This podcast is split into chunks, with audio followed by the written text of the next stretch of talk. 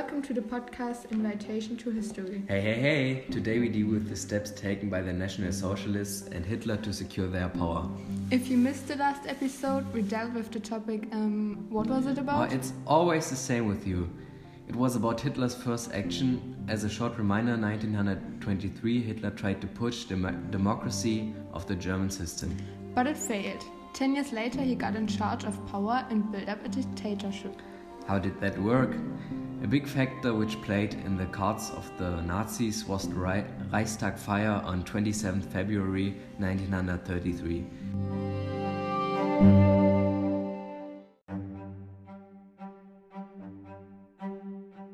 Hitler exploited the event to his advantage and pointed out that the fire was set by the communist Lubbe.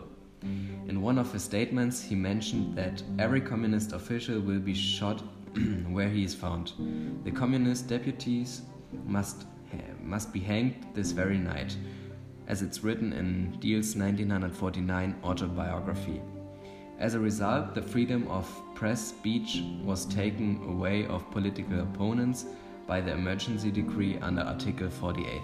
And even though these events convinced more people to vote for the NSDAP in the following election on the 5th March 1933, Hitler's party did not gain the two-third majority in the Reichstag. Not only the NSDAP but also the military-like organizations of the party, the SA and SS crew. By 1934, the SA counted more than 4 million members. In addition, the SA brutality helped to build up Hitler's dictatorship. Nevertheless, he feared a rivalry between the SA and the army.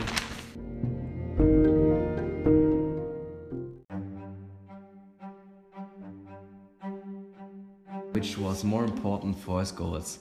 Furthermore, there was a rumor that Röhm and his SA members planned a plot against Hitler, as it's taken from the textbook History. And as you notice these plans, the Führer ordered the assassination of Röhm and other SA leaders on 3rd June 1934. This was the Night of the Long Knives, right?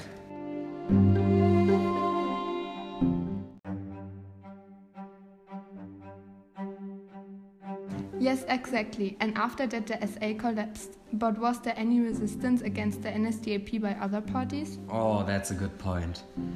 The year before the Night of the Long Knives, Hitler passed a law against the establishment of parties, through which he declared the National Socialist German worker parties to leading and driving force of the National Socialist state, taken out of the law to safeguard the unity of party and state. To strengthen the NSDAP, the Nazis developed a strong propaganda to mobilize the general population to support their ideology. That resulted in a very powerful home front.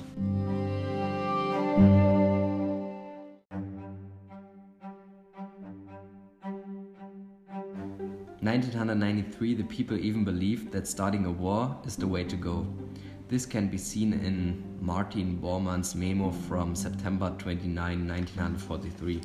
But what's about the churches? Did nobody interfere? No!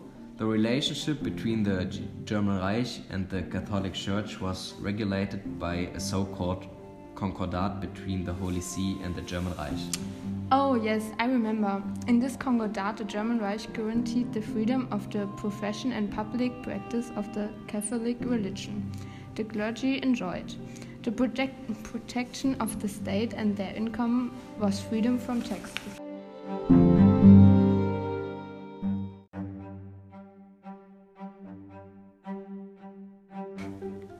In return, the members of the church had to fulfill different working conditions. For example, being a German citizen or having obtained a diploma entitling them to study at a German higher institution of learning. Furthermore, they had to swear an oath.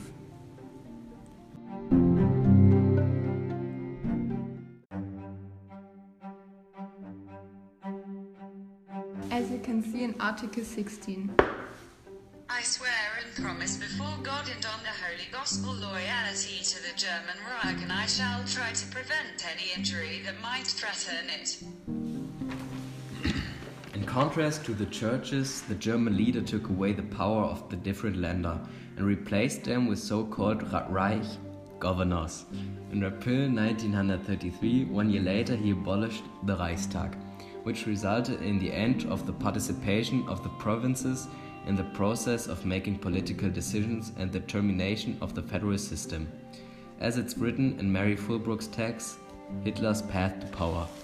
Hitler demanded not only the total state authority, he also wanted to mobilize the general population behind the Nazi cause. In order to that, the Führer banned not only parties but also public organizations and trade unions. The trade unionists had claimed for a long time that the 1st of May is an International Workers' Day, which Hitler declared on 1st May 1933 as a part of his strategy. However, on the next day the trade union offices were occupied, officials were arrested and trade unions' property was confiscated. By the founding of Deutsche Arbeitsfront, all trade unions were replaced, the membership was required and workers lost the right to negotiate over wages and to strike. This kept Labor Day under control and prevented a rise in real income.